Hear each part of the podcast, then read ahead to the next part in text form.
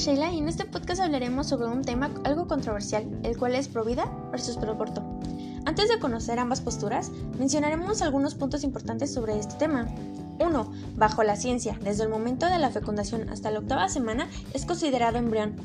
Pasando la octava semana hasta el momento de nacimiento es considerado feto.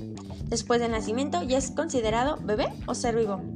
Y dos, actualmente en México desde 1997 se logró legalizar el aborto en 21 de las entidades federativas de la República Mexicana, solo en los siguientes casos, cuando el embrión es producto de una violación, cuando hay peligro de muerte hacia la madre y por último la inseminación artificial no deseada. Una vez conociendo estos puntos, comencemos a conocer las posturas.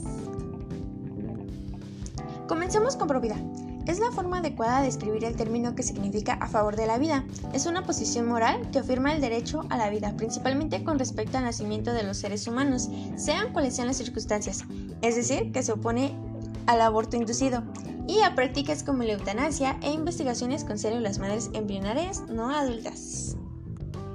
Por otro lado, el proaborto es ser los movimientos por el derecho al aborto, conocidos también como movimientos pro-elección, o simplemente reivindicar el acceso al aborto inducido, en condiciones legales y seguras para la mujer embarazada y argumentos que es un derecho de la mujer en cuestión a su cuerpo.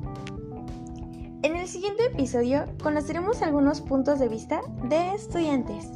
Esto sería todo por hoy, así que hasta luego. Bye.